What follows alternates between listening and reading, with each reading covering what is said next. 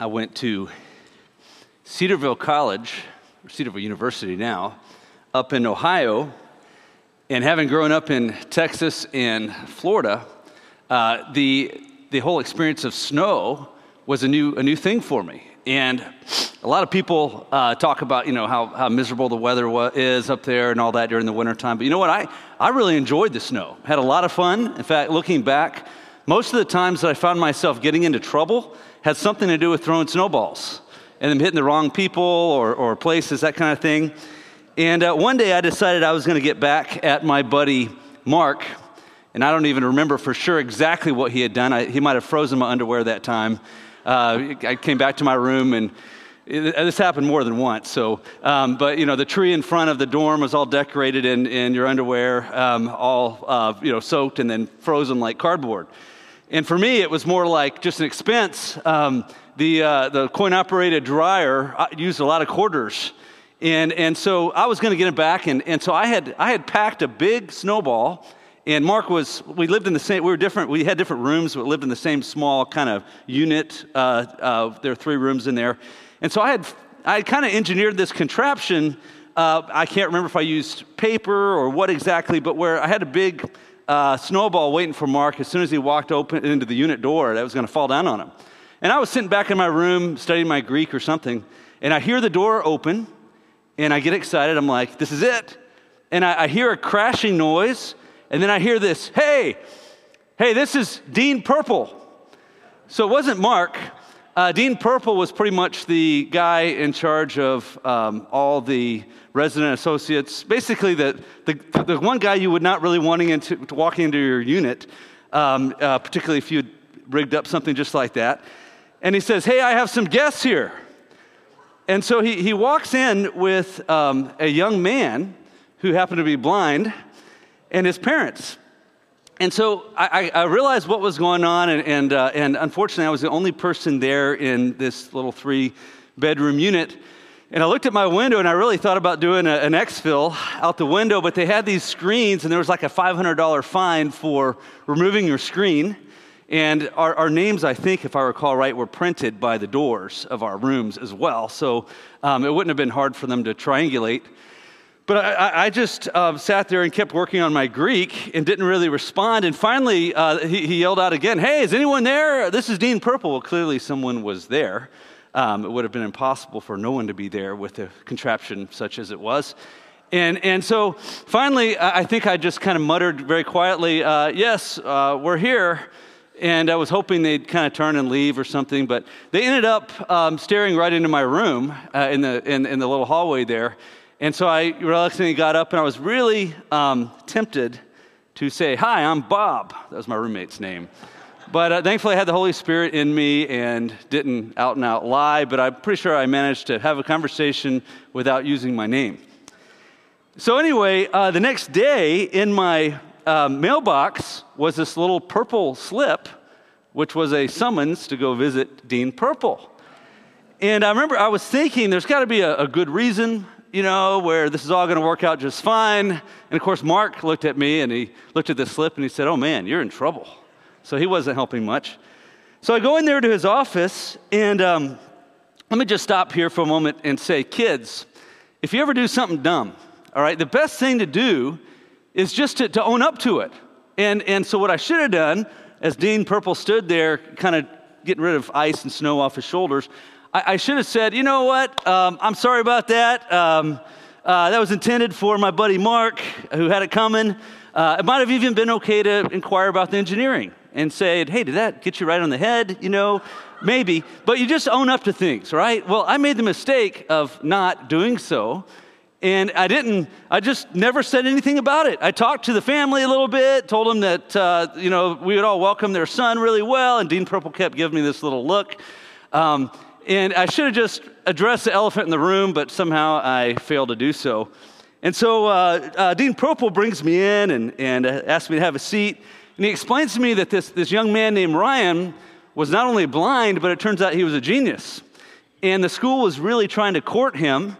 And, and so he had decided he was going to take Ryan and, and give him a personal tour, which he didn't normally do. And bring him to my unit um, because he thought, for one, my unit happened to be the very closest unit to the academic part of campus.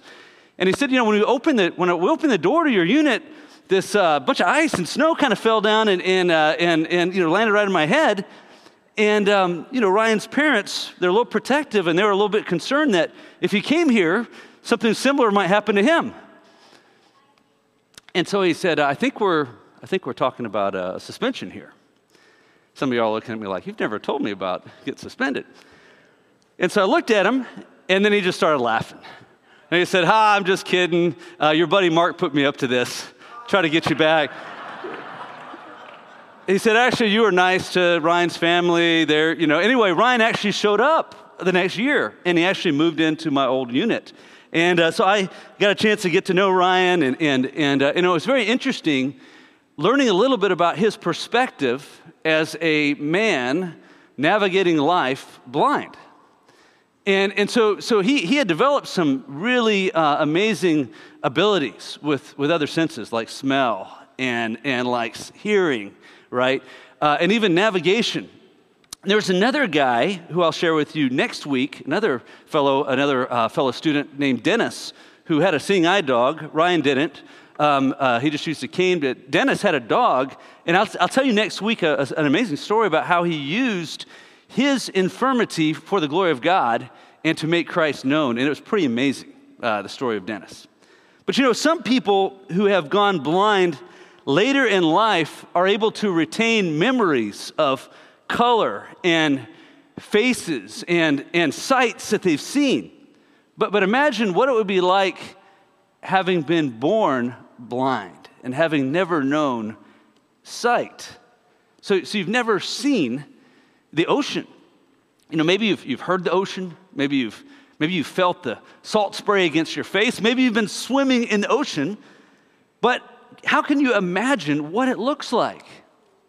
How could somebody describe to you the, the colors of a, of a flower or a sunset if you've never seen a color before?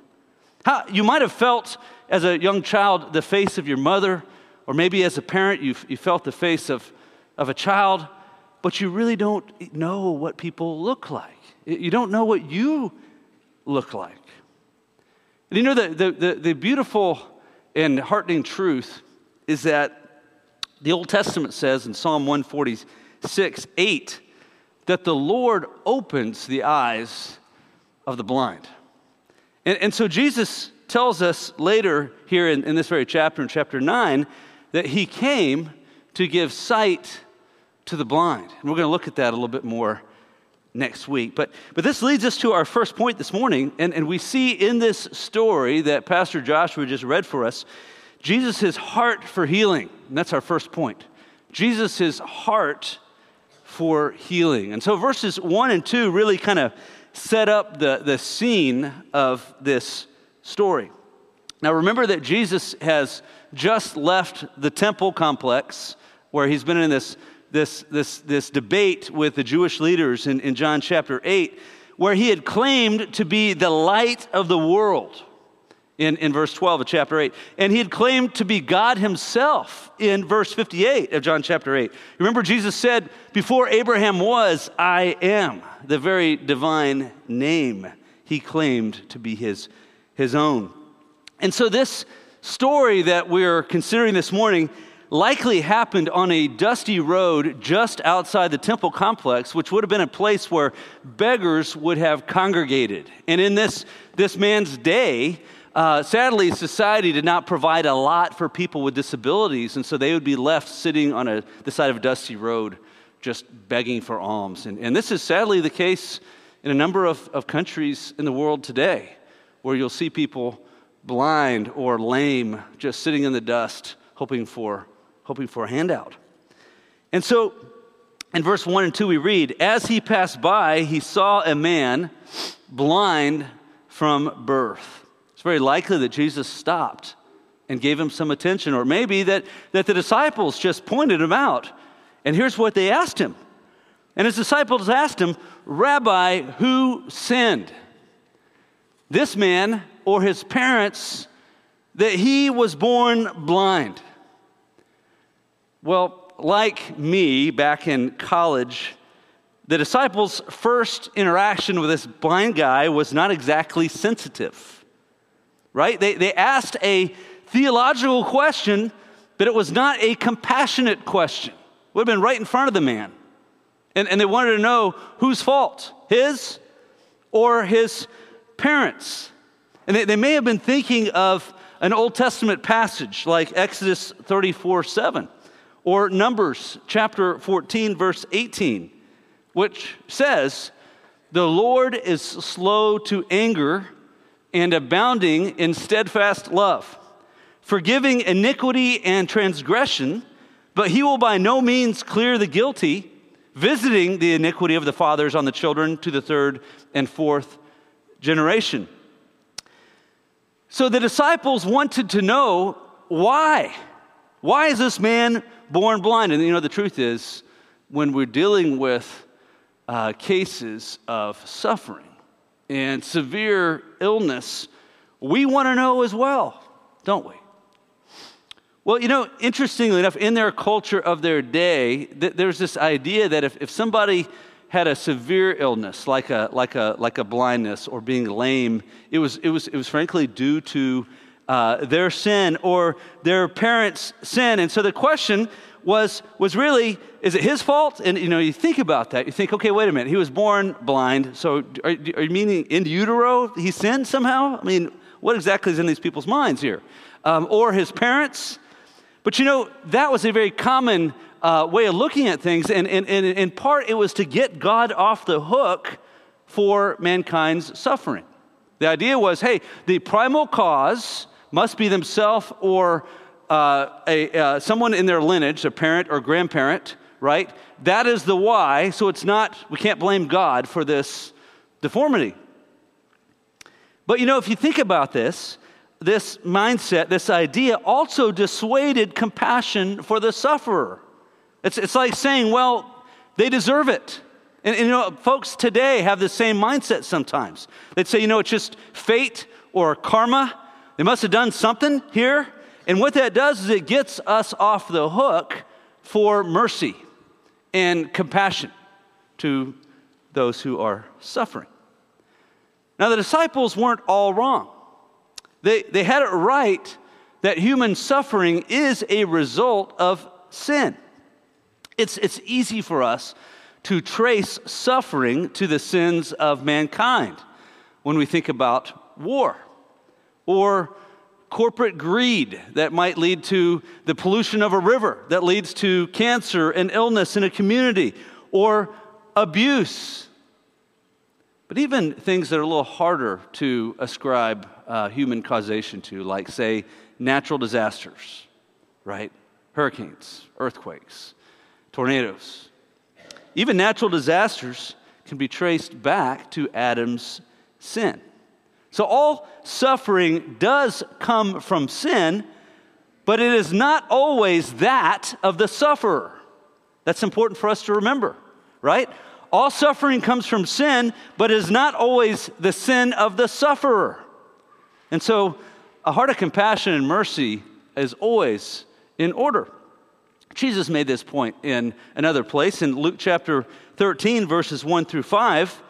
We read, There were some present at that very time who told him about the Galileans whose blood Pilate had mingled with their sacrifices. And he answered them, Do you think that these Galileans were worse sinners than all the other Galileans because they suffered in this way? No, I tell you, but unless you repent, you will all likewise perish. Or those 18 on whom the tower of Siloam fell and killed them, do you think that they were worse offenders than all the others who lived in Jerusalem? No, I tell you, but unless you repent, you will all likewise perish. What Jesus is saying here is that, listen, you guys are all in the same boat. You are all sinners. So don't think that when one person seems to suffer um, uh, uh, in, a, a, magnitude greater than the norm or the average, that, that don't assume that, that they are somehow worse than you. This is just a, this, this, this suffering in, in one sense points to eternal suffering, the consequences of sin. So repent while there's still time so that you may have freedom, so that you may have eternal healing. Now, as we consider Jesus' heart for ministry in his answer to his disciples' question about the reason for this man's blindness, I, I see three important things, okay? And so these are kind of subheadings our, still within our first point. And the first is the purpose of suffering or purpose for suffering. So let's look at verse 3. Jesus answered, It was not that this man sinned or his parents but that the works of God might be displayed in him. Now, sometimes God does use suffering in the loving discipline of his children. And, and, and what, I want what I want to just point out here, as a little side note here, is, uh, it is true. Sometimes God lovingly uses suffering, uh, and sometimes it is because of our sin. But, you know, if you have confessed all known sin to the Lord, okay? I, I don't think you need to, to uh, go on, a, on an internal witch hunt or, or sit there and wonder because God makes it clear, I believe, when this is the case, right? I mean, I remember been married a month, Beth and I get in our first argument, and seconds later, uh, a, a, piece of plywood falls out of the attic as I'm on a ladder, lands right on top of my, my bare foot. And as I was yelping in pain, airborne, falling on my back, I knew right there that was the discipline of the Lord right? I knew it. I mean, immediately, before I hit the ground, I knew, yep, that's the Lord disciplining me. Uh, I've been selfish, I've been critical. Uh, it was clear, right? So if, if, if you're harboring sin that's unconfessed, uh, don't, you know, don't be a knucklehead. Uh, confess it to the Lord, right? The Lord may be using some suffering in your life to get your attention, but He always disciplines His children in love. It's always redemptive in nature. So sometimes God does use suffering in the loving discipline of his children, but Jesus said here in this case that this man was born blind not because of sin of his of his parents or him, but that the works of God might be displayed in him. That's what Jesus said. Pastor Matt Carter elaborates. He writes, His blindness had a far greater purpose. This man was born blind so Jesus could teach the profound truth of spiritual blindness and reveal himself as the light of the world. This puts a different perspective on the trials that we face.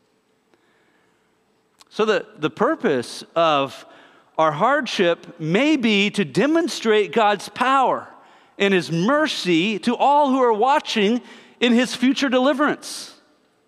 So, that should motivate us, right? to, to continue to pray and to seek Him and to, to watch for His deliverance, for, for future healing. And you know, if you're in Christ, you have a sure promise of future healing when He welcomes you into heaven and gives you your new body, okay? Um, but often the Lord does bring deliverance and healing, even in our own lifetime, in our life experience. But my dad, taught me to appreciate God as deliverer. If you ask my dad, his, the attribute of God that he appreciates the, the, the, the greatest, he, he would probably say, He's my deliverer. And, and, and what he means by that is not only Savior, like he delivered us from our sins, but even in our daily lives. Uh, God, my dad has really learned to appreciate God's deliverance. My dad's a retired surgeon, and he, he said oftentimes, many times, he got into a jam in the middle of surgery. And he wasn't sure what he was going to do. He couldn't find it, couldn't find the, and, and there wasn't much time. And he, he would just cry out to God for help. And he would actually see God guide his hands and deliver him. And, and I, when, in my own life experience, when I've, when I've stepped out in faith, out of my comfort zone, but in obedience to, to God's command, I, I've seen time and again him deliver me. That deliverance in my life. And that grows my faith, God's deliverance. So we see purpose in hardship here, but also we see here Jesus' urgency in ministry. And so, kids, if you're filling out your little forms here, that's your second blank here under point one still. Second, we see Jesus' urgency. And in verse 4, he, he, he says, We must work the works of him who sent me while it is day. Night is coming when no one can work. So, night here refers to, to Jesus' death, which was imminent and, and coming, and the walls were starting to close in around Christ. His, his enemies were plotting his death.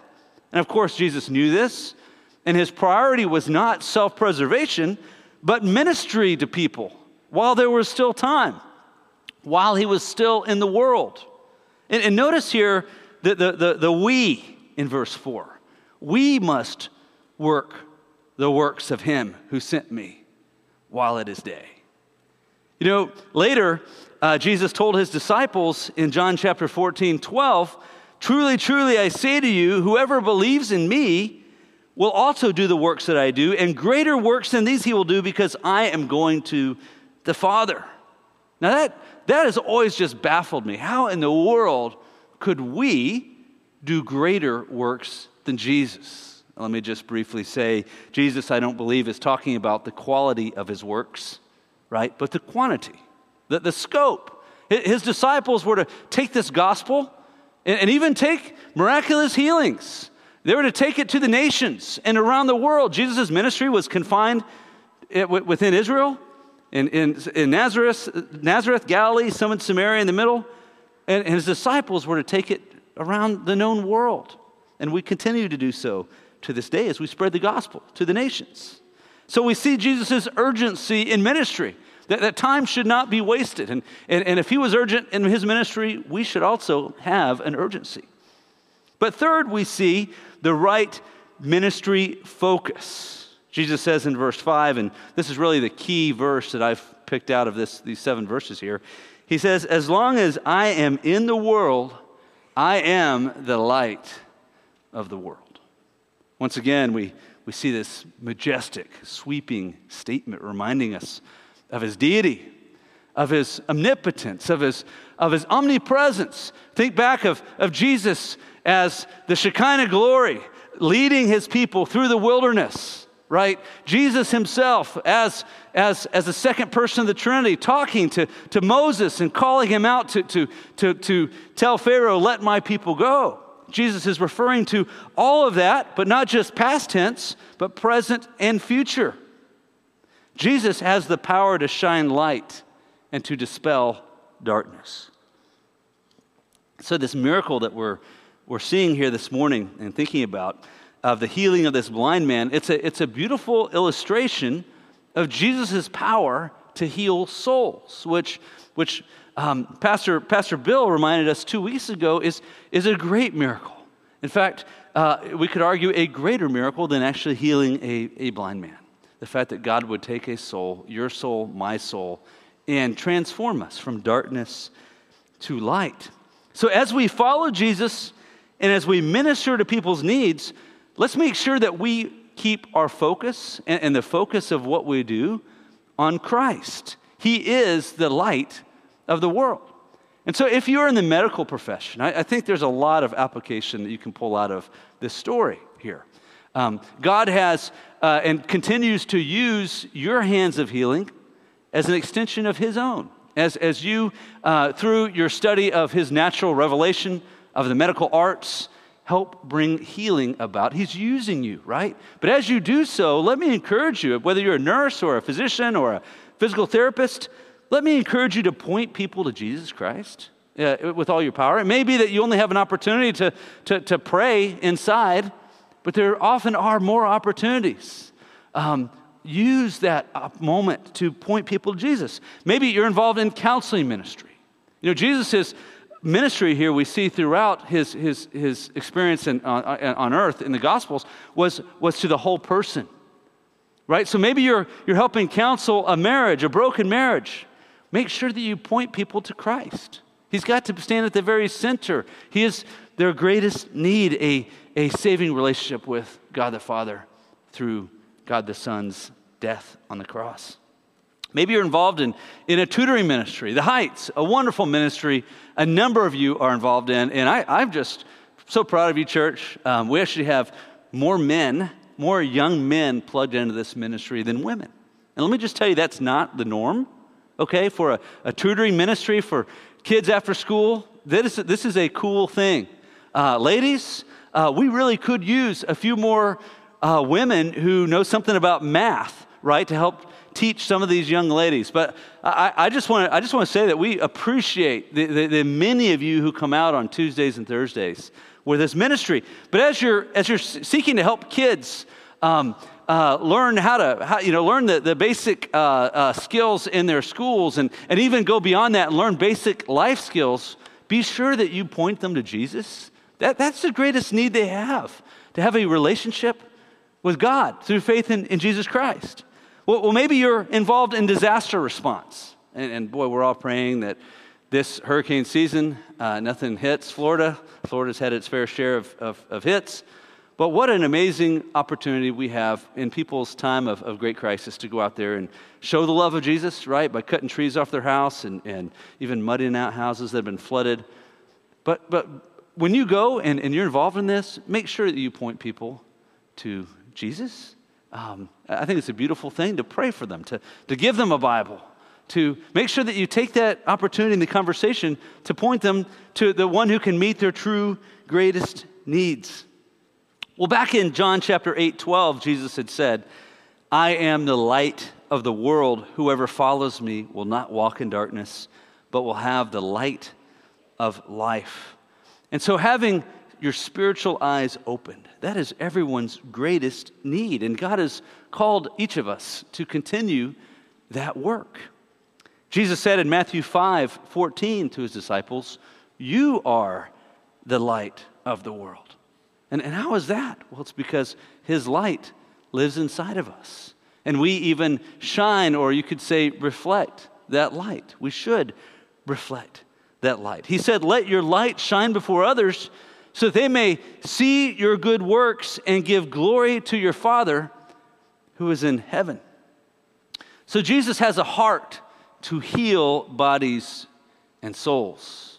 So let's consider our second point and, and, and the means that he did it in this case his hands of healing. That's our second point this morning.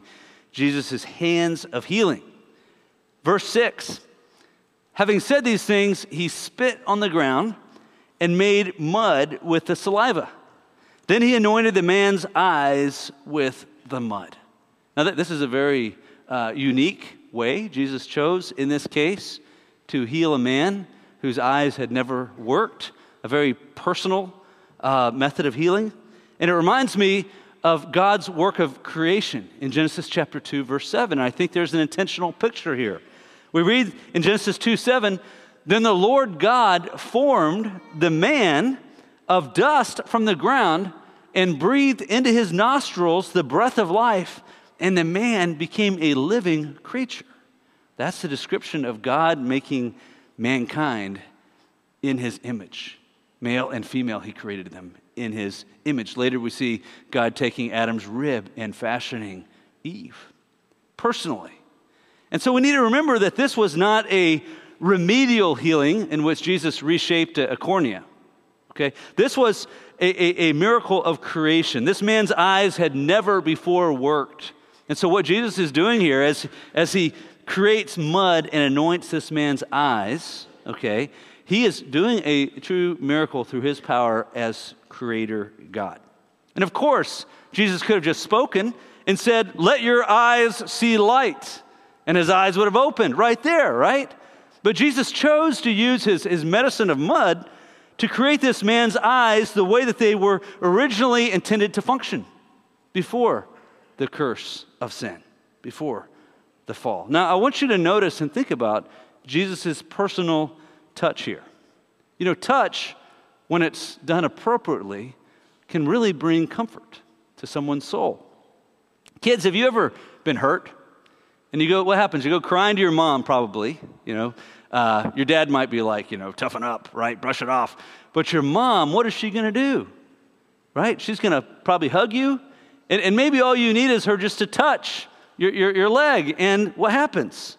Somehow it feels better, right? Touch really can help with the healing process. Maybe you've been, you've been in, a, in an emergency room or in a hospital room, and a medical personnel has just shown a little compassion and not only just kind of with their chart, kind of told you what they're going to do, but, but just kind of maybe touched your, your, your, your, your you know, appropriately, just kind of touched your shoulder a little bit. That can bring comfort um, when it's done appropriately. And so when we pray for somebody who's hurting and we appropriately put a hand on their shoulder, that can bring comfort. And I believe that's a part of what Jesus was doing here as he anointed this man's totally blind eyes with mud. There was personal touch going on. And you know, that, that mud gave weight, the weight of gravity to his face that I think might have even helped motivate him to fulfill Christ's next command. So let's talk about that, the third point, and that is Jesus' habit of healing. His habit of healing. We talked about his hands of healing. Let's talk about his habit of healing, or you could say the method or the means of healing. How did Jesus like to go about healing people? Well, he did it in a lot of different ways. But many times, as he healed people, we see that he did it in such a way where he expected faith on their part. That was his habit of healing. And this is certainly not the only miracle of healing that Jesus did where he required his patient to exercise faith first, even. And so he told lepers, right? He told a woman uh, who had, a, had been bleeding all her life. He, he told numerous people at times, Go, your faith has healed you. Now, I don't believe he was being literally being literal there. What I mean by that was it was his power that healed, but he had chosen to use the means of their faith. And you know, I believe it was Indiana Jones uh, in his latest minute, uh, movie, which was a disappointment in my opinion. Um, and I'm a fan, okay. Um, but he said something along the lines of, and I don't have this written down in my notes, so it might be a little off. But he said, you know, as I've gotten older in life, I've, I've come to understand that it's not really what you believe that matters, but how hard you believe it. And you know what? Indiana Jones was completely wrong. It's the opposite of that. It's not how hard you believe. Jesus talked about a mustard seed of faith, but it's who you believe in. And so Jesus is telling these people, show by your actions that your, your faith is in me, right? Because he is our healer. But Jesus had a habit here of asking people to believe in him or to show their faith. And so we see that here in this case where Jesus required the exercise of faith from his patient. So in verse 7, he said to the man, Go wash in the pool of Siloam, which means sent. Now, archaeologists have two different sites that they've unearthed that there's different arguments that can be made about which one is the legit pool of Siloam. Uh, in Jesus' day. And I can tell you that Bible commentators uh, like to draw all kinds of things out from this um, the name, and you know, there's a reference in the Old Testament, or um, even the, the, the, means sent, and Jesus is the sent one. But what I want you to think about here is that uh, is, is simply location right? Both of these places that archaeologists have pointed to as being the likely places of the Pool of Siloam were nowhere close to where Jesus was as he was leaving the temple complex, having this conversation with this man. Okay? They were on the other side of the city, and so they required what we'll call a distance of faith. And that would be an uncomfortable and awkward journey for a blind man who had mud on his eyes.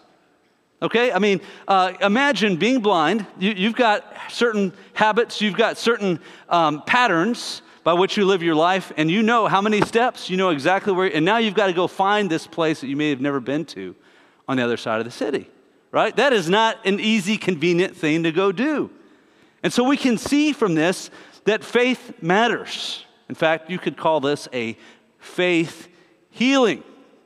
Maybe I woke a couple of you up just now a faith healing.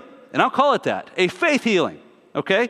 So, so Jesus healed this man through Jesus' power, not this man's power to, to you know, really believe. He healed the man through his power, but he used this man's act of faith as his method to bring about that healing. And, and why does Jesus do this? Well, it's because he understands what really matters for eternity. What really matters for this man wasn't that he could see in this life, but that he could see God and worship him for eternity. And that's all about faith. And we're going to see in the next chapter how Jesus seeks him out to save his soul and to open the eyes of his heart to behold his glory. We're going to see that next week. Well, some have said this faith healing is not believing that, God can heal you, it's believing that God will heal you. Have you ever heard that before? right? Faith healing is, is not believing that God can do it, but that He will do it. And so it's up to you to believe that God really will do it if it's going to happen. So it's on you. Now, let me, let me just say this can be cruel. Um, but let's consider the idea for a moment here. The pre- presupposition to what I just said is that God always wants to heal everyone from every sickness in this life. So, what's keeping him from it is our lack of faith. Well, first of all, if this was true, we wouldn't get to die and go to heaven, right? So, there's a problem uh, with, with that, just there. But more importantly, what does the Bible have to say about this idea that God always stands ready and is always actually wanting to heal every single individual from every single malady. And what's keeping it from happening is our lack of faith every time, right? Um, well, first of all, I got to ask the question are we remaking Jesus? Are we trying to remake God into the image that we want him to be? Or are we bowing our knee before him as he has revealed himself in the Bible? Now, we do see in the Bible many examples of Jesus showing his desire to heal. And, and, in this great ministry that he had of, of healing so many who were sick and blind, and even raising some dead people back to life, we see pictures of spiritual realities that God is still doing throughout the world today. So, Jesus did on many occasions desire to heal. And you know what? He still heal, heals today. And I, I believe we should pray in faith for healing today. But you know, there are some examples in the Bible that show us it is not always God's will to deliver us from suffering along our desired schedule. I'll give you the prime example would be the crucifixion of Jesus Christ.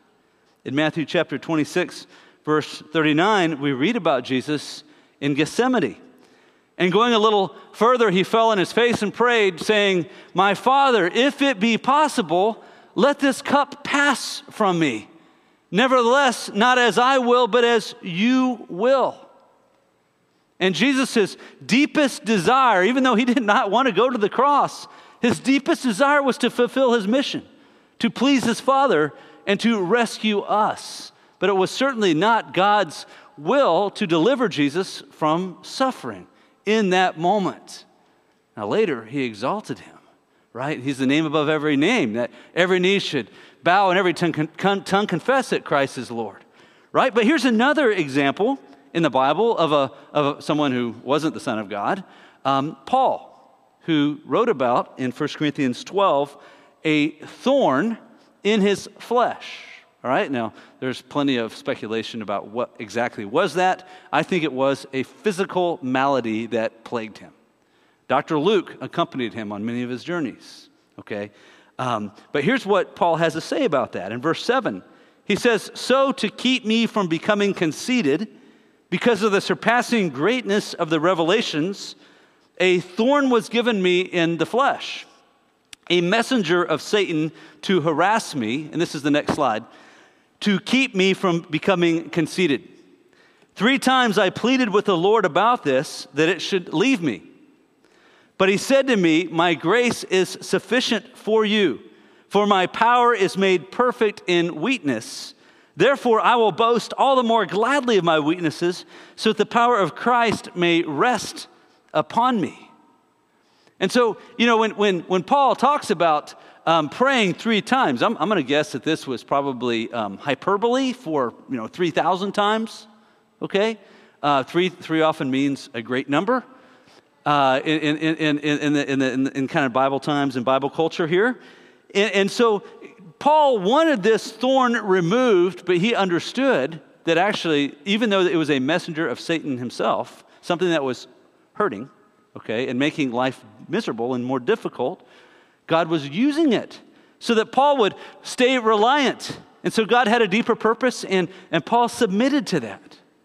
So I believe that, that we should indeed pray with hope and, and optimism, even for healing.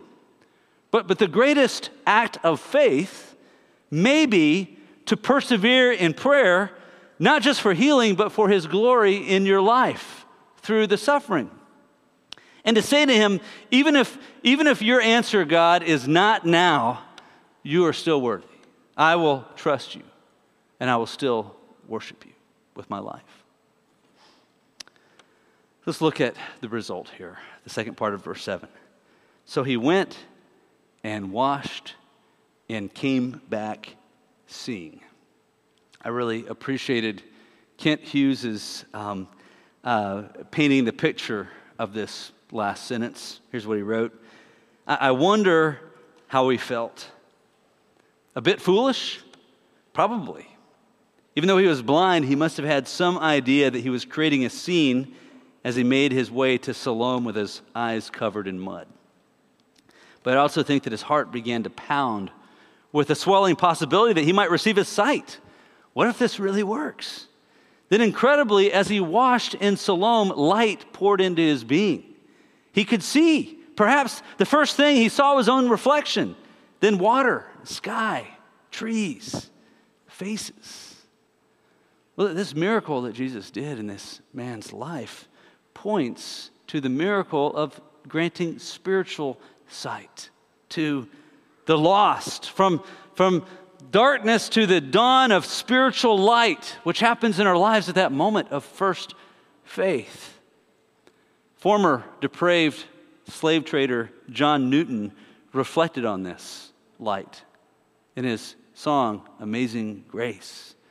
He writes, Amazing grace, how sweet the sound that saved a wretch like me. I once was lost, but now I'm found, was blind, but now I see. 'Twas grace that taught my heart to fear, and grace my fears relieved. How precious did that grace appear the hour I first believed. Well, let's, let's land the plane, and I'll make it, I'll make it brief. Here's, here's what I hope you'll remember when you think about this passage, and it's this. We you and me, we're the blind man sitting by the road. That's us. Okay? Lost in, in darkness. One, one pastor said that the blind man, quote, serves as an illustration of fallen mankind. We are spiritually blind and cannot see the beauty of God. So the question is which blind man are you? Oh, are you the are you the blind man who's just sitting by that road, right? On the, in the dust, in the dirt? And, and, and what would have happened if that blind man, after Jesus had had this interaction with him, and had, had anointed his eyes with the mud and, and told him to go wash in this pool, what, what, if, what if he just sat there and he, and he said, I'm good? Uh, what's the big deal? I've been doing this all my life. I'm fine. And he just kept shaking that alms plate. Or what if he said to the beggar sitting next to him, Can you believe that crazy guy wanted me to walk across town to bathe in a pool? I'm blind for crying out loud. Is that you? Or are you, are you the blind man who sees now? And, and, and is, is boldly sharing with others who might not even like it, and we're going to see that next week. They might not even like it, but sharing what God has done in his life. Which blind man are you? Let's pray.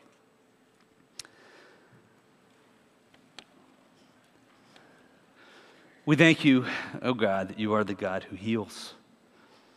Thank you for the many times, maybe that we've recognized or that we haven't, that you have physically healed us. Lord, I thank you for every, every time you heal us from an infirmity. Um, we do give you praise. We thank you that you are still in the healing business.